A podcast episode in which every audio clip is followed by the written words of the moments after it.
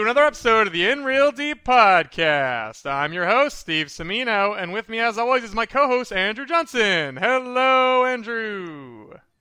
It's me, baby.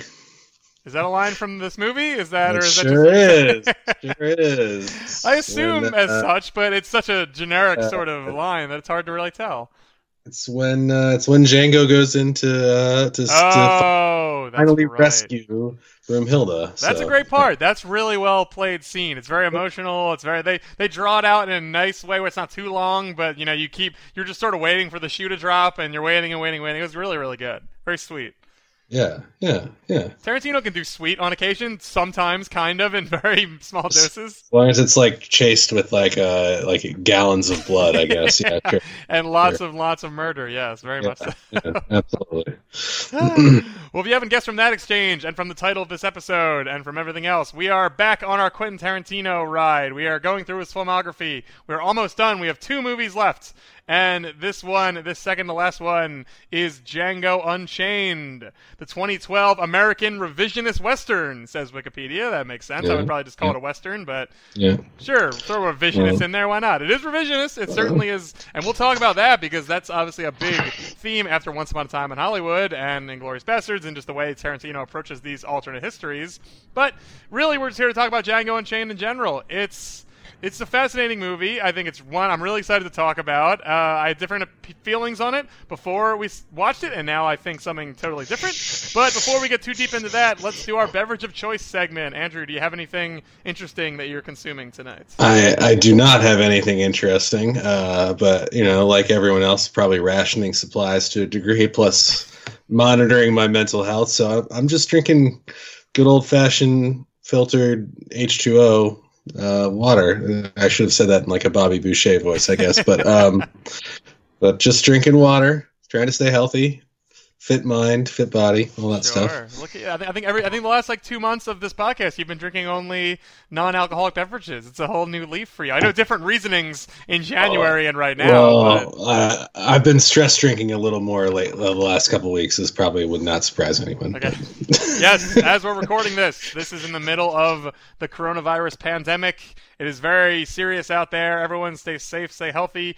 We decided that it was, you know, this is a great movie to talk about because it's not in theaters. You don't need to go into the world. Your theaters might be closed at this point anyway. Sure. But this movie is eminently streamable for four dollars, and you know this is as good a time as any to to watch rent a movie at your house and watch it with your loved ones or by yourself, and just chill and uh, and ride this out and hopefully get some laughs from us, us two doofuses. So Yeah, I feel like we're going to be extra industrious over the next weeks to months here, Steve. So yeah, watching movies, talking. I think anything.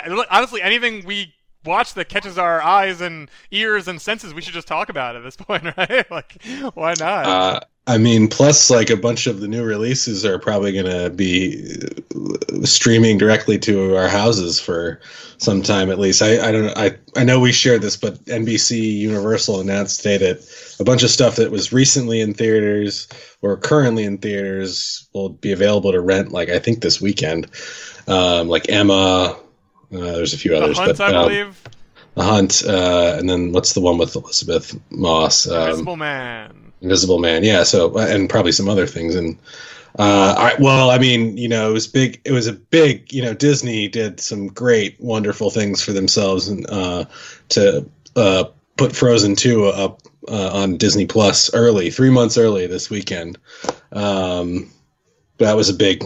That was I a didn't big even to know there was an early time. That's how out of touch I am with the children's movies. Uh, But uh, it was a big, big to do uh, in this household, um, and I, it's funny. We actually had like uh, I had a Blu-ray of Frozen Two ready to go for the Easter baskets for the girls, and Disney Plus ruined that. But you know, it's probably worth it. it's all right. You just, yeah, I'm sure they'd love a uh, physical copy as well. So you'll train your children to enjoy the physical things as well as the, the streaming. I bet. Got to be able to watch it in the car. So That's all right.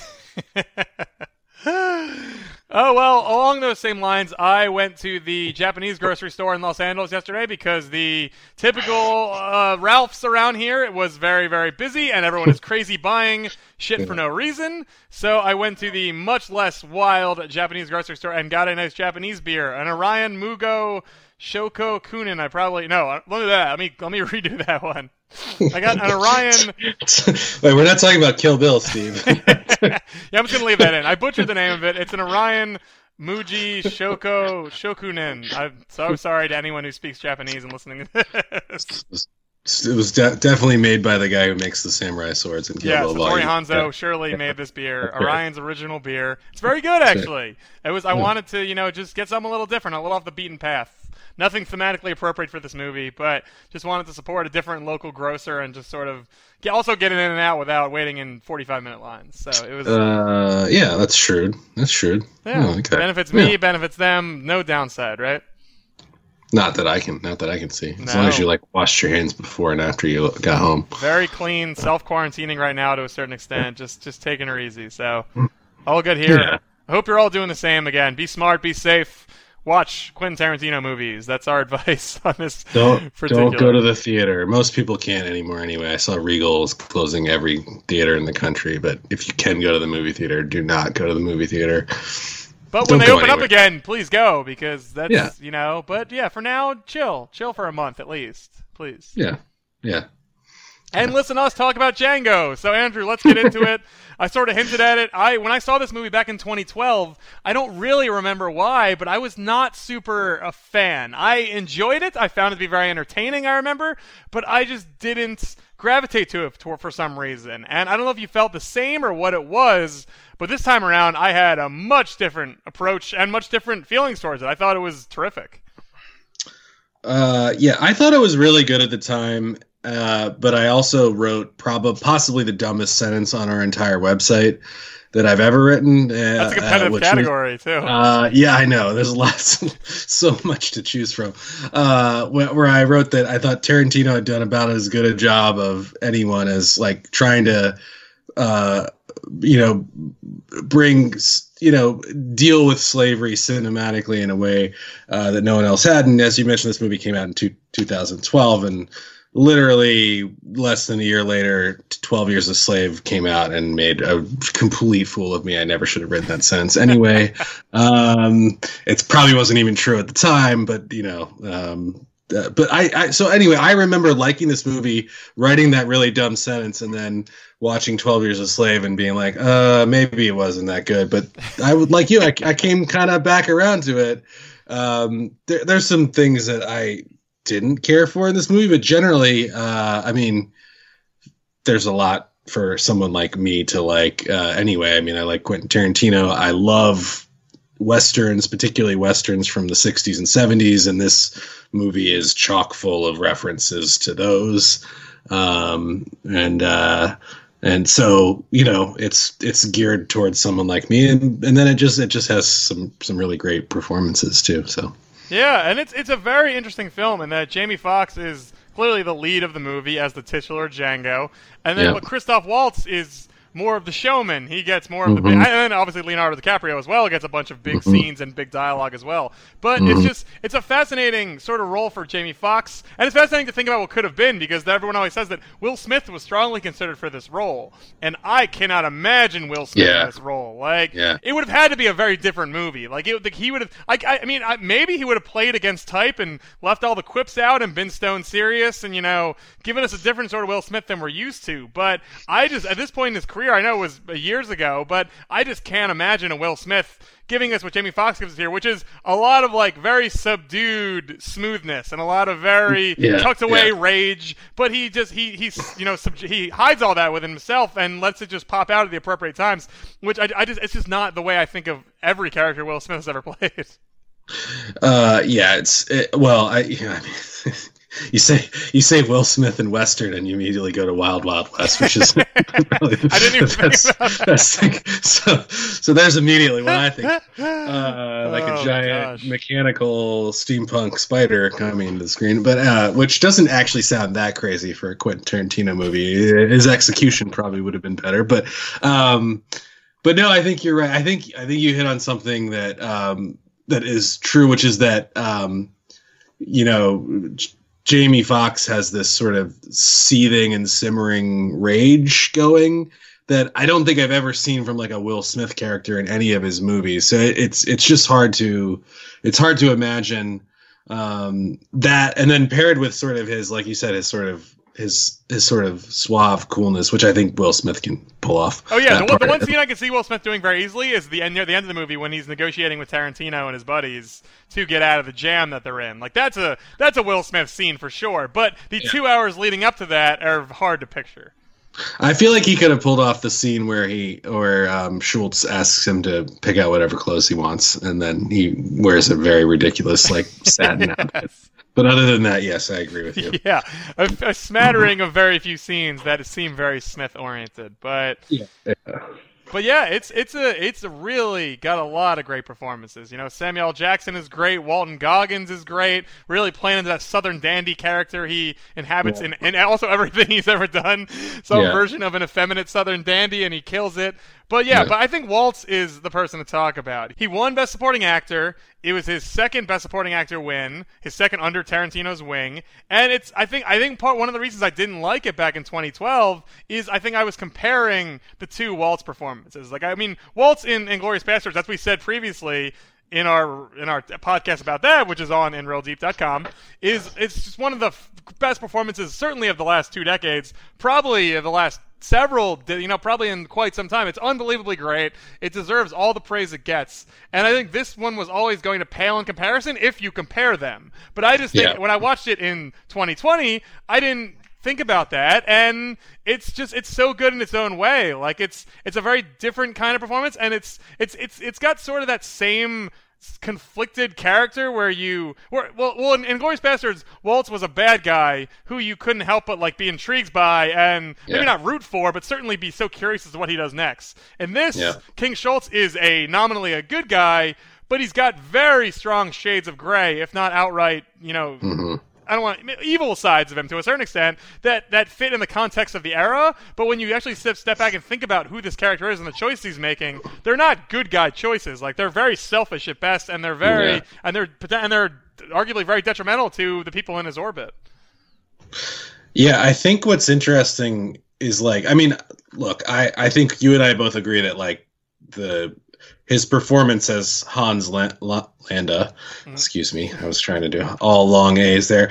Hans Landa uh, um, is like the best of his career, at least that we've seen, and like is just a, a master performance inside. Better than Water for Elephants. I don't know. I never saw it, so I, I, presumably um, uh, uh, is a master performance inside of a master, like a, a masterpiece, basically.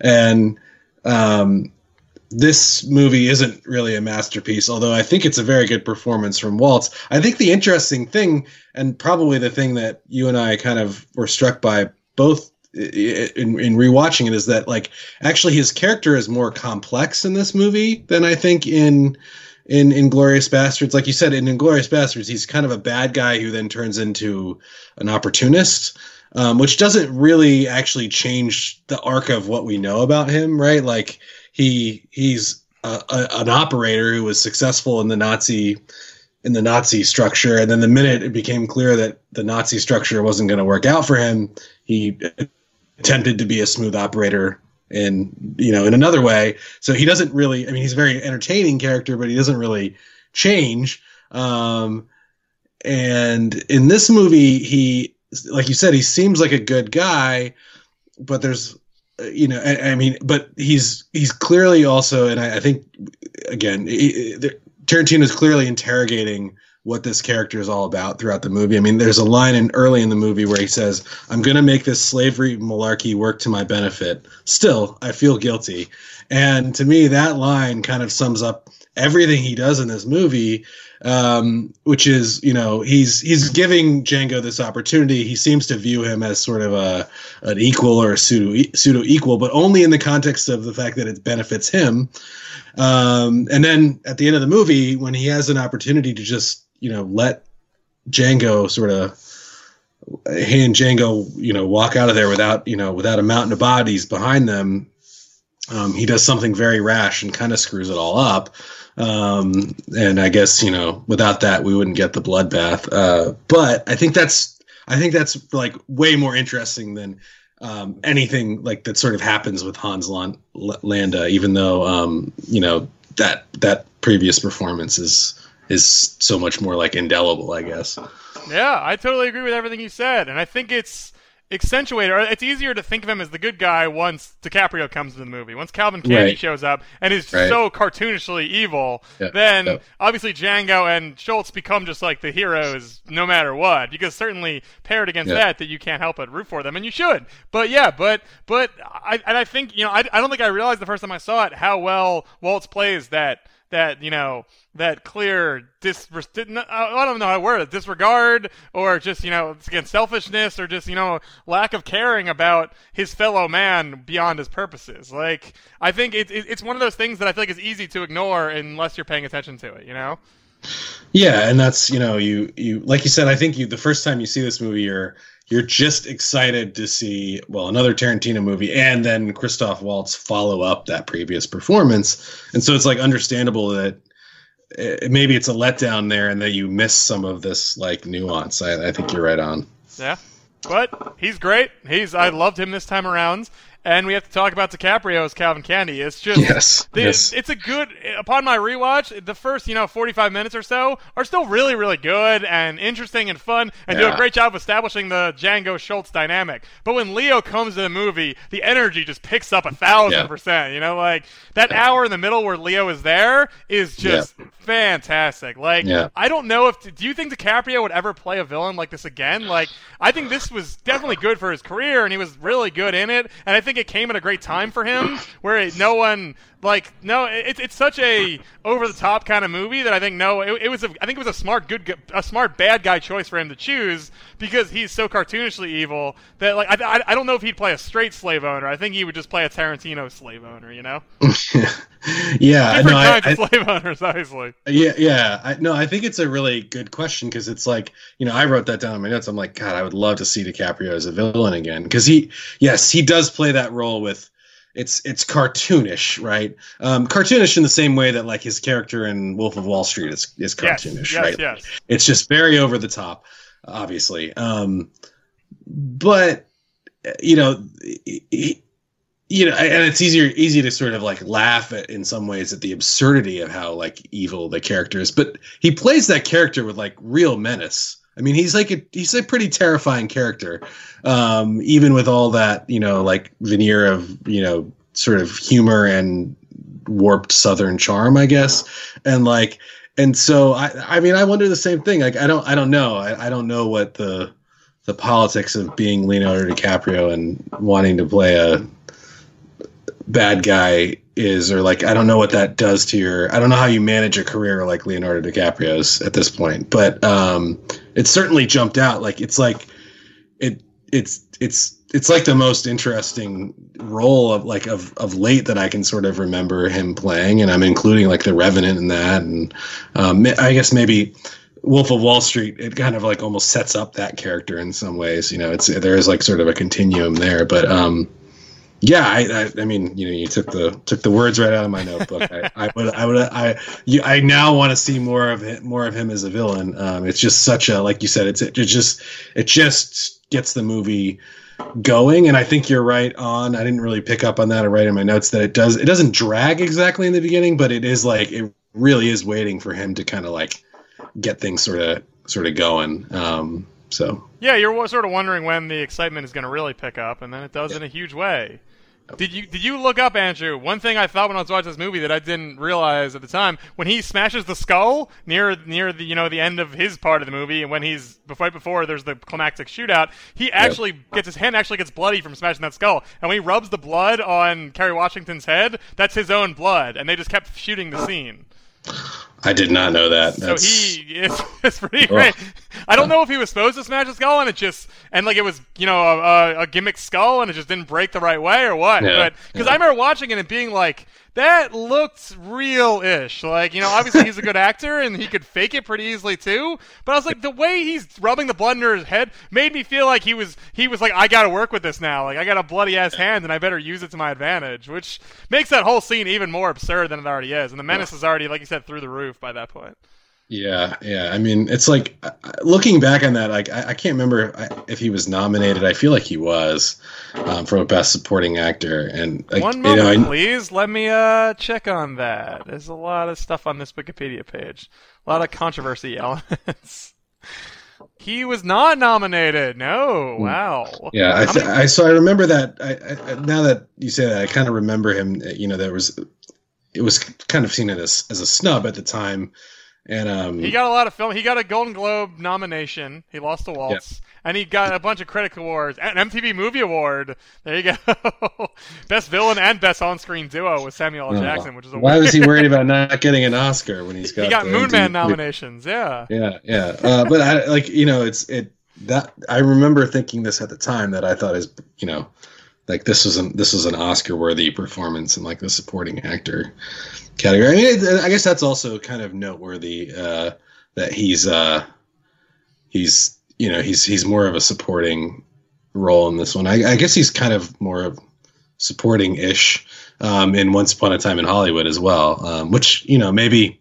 In, so, in some ways, like almost everyone in a Tarantino movie is supporting it. Like some of them barely even feel like they have a a star. Um, but uh, you know, anyway. Yep. Yeah. He's uh it's it's a fascinating role for him, and it's uh, I think it's one of those ones that eight years later we've just accepted it as part of DiCaprio's cool filmography and go, wow, that was fun when he was a bad guy. But I imagine yeah. in 2012 it was pretty goddamn shocking to see, you know? Yeah, Even when you knew yeah. he was going to be in it, you still didn't realize how deep it was going to go. And, like, Right. I will say about this movie, too, everyone who plays a bad guy leans the hell into it. Like, Samuel Yeah. Jackson is such a good sycophant just conniving, slimy piece of shit, and like he looks old as hell. He, you know, we were saying before we started, he usually looks so cool in every movie, like the Avengers in particular. Like he just wears a leather jacket and an eye patch and looks like such a. Yeah, he's like 80 years old and he looks like a huge badass. And this movie, like for Tarantino, he looks like an old decrepit piece of shit, and he does. There's like there's no one, and I'm sure Tarantino makes it this way no matter what, but like no one is differing from their is leaving their role behind or or not leaning into it the way they should. Like everyone is fully committed. And I think that's so you need that for a movie like this for this sort of like you know to, I think to keep that slightly like, cartoonish isn't the right word, but that slightly uh, hyper realistic tone or like not even you know what I mean like not realistic but in grounded in the real world but also clearly like like it ends up being you know a revisionist history or a fantasy or like you know something like that. I feel like there's a weird tone you need to strive for to do that right, and I think just with the way Tarantino does things, like everyone in it is so fully committed to that, and is and like especially at the end, I was thinking when. When they're blowing up Candyland and Kerry Washington Yeah. puts her fingers in her ears and the horse does a little dance, like Yeah. there's all these little flourishes that remind Yeah. you constantly how absurd everything is, you know?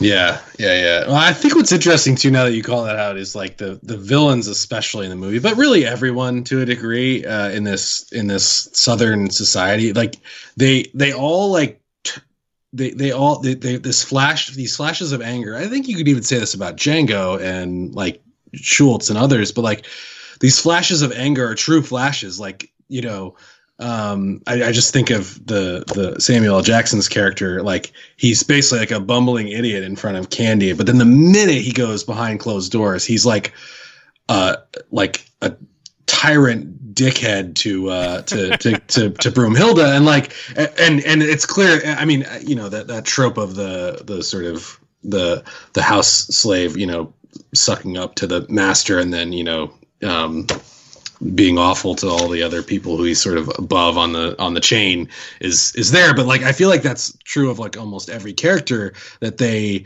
have this this you know and maybe tarantino um, maybe i'm reading too much into it but maybe tarantino's saying something about quote unquote southern hospitality and how um how thin that veneer really is. Um but but all of them seem to like turn on a hat. I mean Ca- Candie too you know? I mean one moment he's nice and the next moment he's smearing blood all over people and smashing skulls at the dinner table so um so it's kind of it's it is interesting how quickly that stuff seems to um to turn in the movie. It it, it, it gives it this moment these moments of, of shock, I guess. Yeah, and, and of like tension in a lot of ways too, because yeah. Tarantino loves he definitely loves flipping the switch abruptly. You know, mm-hmm. he loves like a half hour of nothing, and then all of a sudden the craziest shit you've ever seen starts happening, yeah. or a yeah. character reveals themselves to be a sadist or a monster or just a genius. You know, like, like it, it, it was really fun to watch this again, and and Jamie Foxx is so good in this, and you see the evolution of Django into like Schultz's partner and like really good at his job, you know, at what mm-hmm. his job becomes. Mm-hmm. And like I forgot mm-hmm. all that was in the movie. Like I remembered so much of the the Candyland parts, which is the, the the main part. Like we said, that is the part that really matters. But it does the movie does a lot of work in setting up Django as as somewhat legitimate to do what he ends up doing, you know, which is right. which is good. Like that's a that's I feel like that's the the patience and the the what, what something uh the time that is afforded someone like Tarantino, like to spend 45 minutes of his movie. That is pretty long given the subject matter and everything. Like it doesn't need to be a, over 2 hours, you know, 2 hours and what? Two hours and 40 minutes long like yeah, that's yeah, a long yeah. ass movie about uh, it's a long ass revisionist western but he takes his time to establish who these people are and like why it all matters and what they went through to get to where they are and like and Foxx plays that all so well like he again he does not he does not make himself out to be more cool than he is. Like it all feels earned and achieved in a way where at the end you're really rooting for him because you're like, man, this guy really like worked for this. Like this guy, this guy gave it all and like and killed a bunch people. Yes, but like, but really like they, they, just put the time into like, tension isn't the right word again, but like they put the time into make it all feel drawn out in a good way where you're really satisfied by the end at, at how ridiculous it all plays out. Yeah, yeah. I, it's it's interesting too. I feel like this movie kind of sits, even though I don't think it's it's the the um, best of Tarantino's work. Um, it kind of feels like it sits at the middle of all of his work, though. In in a lot of ways, like to me, it has a lot of like the really the some of the a lot of the elements that I really enjoy about all of his movies like put together in a lot of ways. So I guess what I'm what I'm driving at there is you know you you do have this sort of um, you know um, th- this this anachronistic or revisionist sort of history. You have this incredible like sa- I, the soundtrack is great in this movie. It I really, really talk, I mean, they're they're always we say that probably every episode of the series, but like he he um, I was really impressed. Like he uses he used like a Rick Ross song really effectively, and but then you know he's throwing back to you know you know 60s and 70s you know i almost feel like robert redford and paul newman are going to come riding across the screen at, at certain points and uh, so that's great. Like the movie's really funny. Um, it, it, it, has these moments of tension. Um, it, it has a lot of these elements that like i just love about different parts of the movie. And like you know i feel like a lot of the movie like you know there's we've sort of agreed that there's like you know it's Pulp Fiction and Inglourious Basterds, and then kind of everything else. Um, and uh, this one feels like to have it feels to me like it has a lot of the best qualities of all of his movies all in one, um, which doesn't necessarily make it even close to the best. Um, like I would still rank Jackie Brown like right in there at number three. Um, uh, and on a on a day where I'm, you know, longing for uh, Pam Grier or, or, something like that, maybe it'd be a little bit higher. But um, hopefully that makes sense. Like it's got the wet, the Western stuff, and but it does the Western better than like I think than the, the next one we're about to talk about. Um, you know, I, I would love, I would love to see in this movie though a map of where Django and Schultz go in that first 45 minutes because if you look at the topography and the weather and the mountains and stuff. Like it's all supposed to be in the south, but like they're clearly near the Rocky Mountains for parts of this, which I love because he's clearly playing, you know, paying tribute to to some of the again some of these like you know the the the, the Butch Cassidys of the world, the, those movies. Um, but uh, you know, and it, it it opens it up for this amazing scenery. Um, but it it's it is kind of funny to, to, to watch all that stuff come together. Um, yeah, that's another good example. That's a great example of you know again uh, having it be realistic in some ways, but also it doesn't matter yeah. where they are, what they're doing. Yeah, like, no, it's in doesn't. service of the scenery, in service of the shot, in service of just the coolness of the adventure overall. Like And I think that's hard to do. Like it's one of the, it's a, it's a thing that in other people's movies I would be taken out immediately, you know, or I nitpick it after the Yeah. fact and go, "Come on, like he can't." But he just has a way to establish a tone that where it all just you don't care, you know. And I don't Yeah. know what it is. It's a gift he has that I think it's why people copy him all the time and fail because they're just not the they just not like cool is the I guess cool is a word for it. Like he's he's cool and his movies emanate that and it allows some of the criticisms of those like very specific sort to sort of bounce right off it because it's like who gives a shit? It's not the movie. It doesn't matter. Well, and there's a very specific purpose to to to making yes, those. it's, it's also very like- it's it's very thought out beforehand. It's not Yeah. it's not lazy. It's not it doesn't happen just because he's a bad writer who forgot to justify something. It's because it's all on purpose for sure. yeah, yeah, yeah, because he's like the greatest film nerd that has ever been allowed to hold a camera, and yeah, yeah, yeah, basically, yeah. I just saw a news story came out today about Fiona Apple. Did you see this, Andrew?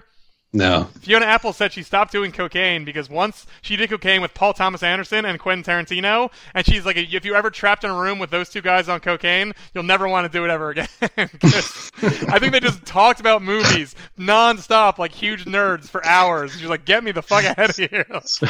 Jesus, these guys. So it's like for, you and I should probably offer that as a service to people trying to quit cocaine. Like, well, you and I will do cocaine with Yeah, them. we don't do it. We have no interest We in doing it, yes, but we will do clear. it for that service. just just to get people off of the cocaine. well, Steve and I will snort sugar and then have our normal our normal conversations, and Yeah. then be like, "I've clearly hit rock bottom."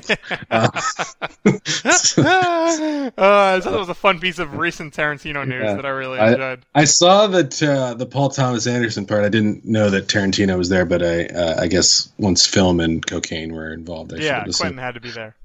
Yeah, yeah. So let's talk real quick about the revisionist history element of this movie because it's in two of his other films we've already talked about. We went out of order, obviously, for Once Upon a Time in Hollywood, but we talked about it in Glorious Bastards.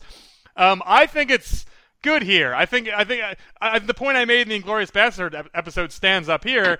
I think when it's in service of a truly great evil like the Nazis or slave owners, it's great and it's fun and it's like and also I think time helps like this obviously happened a long time ago and just in hundreds of years ago so I think it's it's 100 you know 50 years not as long as it should have but long enough where we can all we're all very most of us are pretty clear that this is horrible and the worst thing in the world and any pain wrought upon slave owners is welcome in almost every way especially people this evil doing these kind of things. So like i think it's it's an example of a top subject matter where tarantino's approach works really really well because there's not a person in that theater there shouldn't be a person in that theater who isn't incredibly excited to see django kill these people and get his lady back.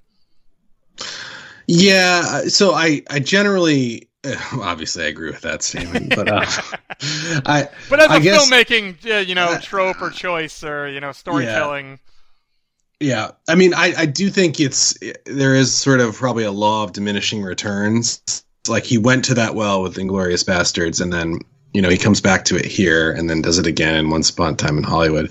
Um, I guess for me, like I, I just uh, the, the one thing I wrote in my notes. I'm not really even disagreeing with you that I, I think it, it's an effective movie and it works.